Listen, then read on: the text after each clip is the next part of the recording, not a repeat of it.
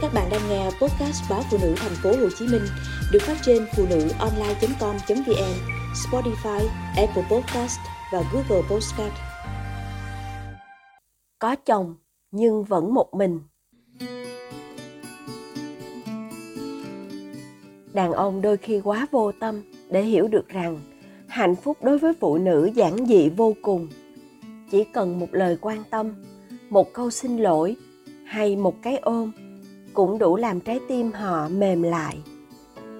Nhìn cô bạn đồng nghiệp nhỏ hơn vài tuổi đang hí hoáy với tút nơ vít khéo léo bắt công tắc cắm điện ở văn phòng mà tôi giật cả mình.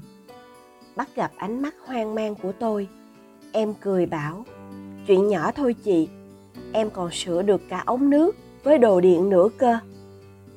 Văn phòng chúng tôi gồm 8 người, thì hết 6 nhân viên nữ. Thủy là người ít tuổi nhất.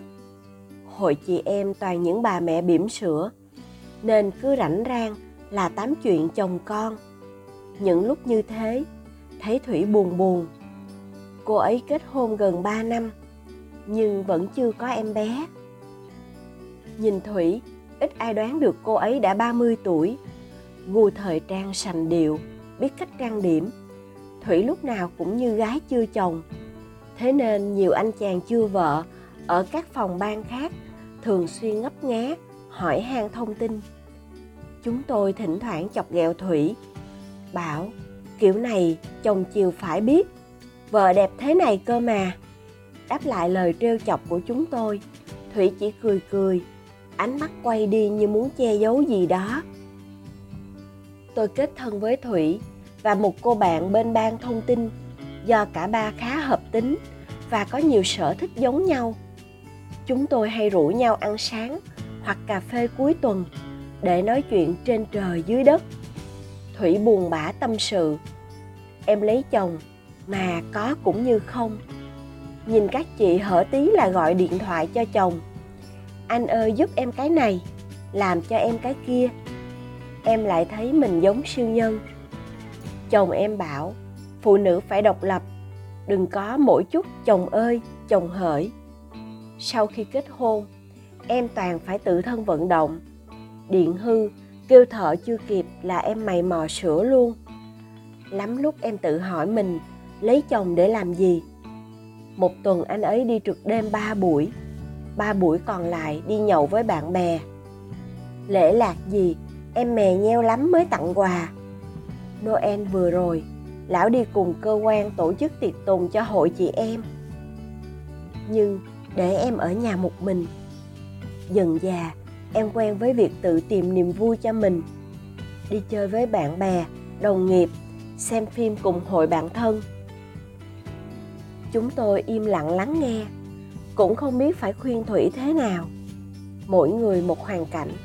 Mấy lần gặp chồng thủy, tôi chỉ thấy anh ta là người hài hước, vui tính và khá hòa đồng. Thế nhưng qua lời kể của thủy, tôi biết cô ấy phải chịu đựng rất nhiều.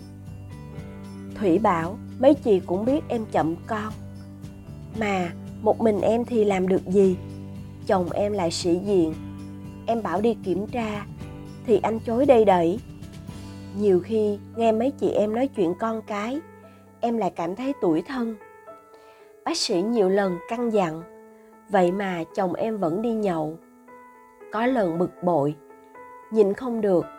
Em mới nói đám bạn anh ấy không tốt. Vậy là chồng em nổi khùng lên, la hét ầm ĩ. Em không tôn trọng bạn của anh, nghĩa là không tôn trọng anh. Thế này, thế kia. Rồi có những lúc say, chồng em lại gây sự vì bạn bè anh ấy bảo, mặt mày em sao cứ nhăn nhó mỗi khi gặp họ? Chị thử nghĩ đi em lấy chồng 3 năm, chưa có con. Mấy lão uống vào ngà ngà lôi chuyện con cái để nói. Hỏi làm sao em vui cho được. Phụ nữ dù mạnh mẽ đến đâu, vẫn cần một bờ vai, một vòng tay đủ rộng để cảm nhận sự bình yên. Đàn ông đôi khi quá vô tâm để hiểu được rằng hạnh phúc đối với phụ nữ giản dị vô cùng. Chỉ cần một lời quan tâm, một câu xin lỗi hay một cái ôm cũng đủ làm trái tim họ mềm lại.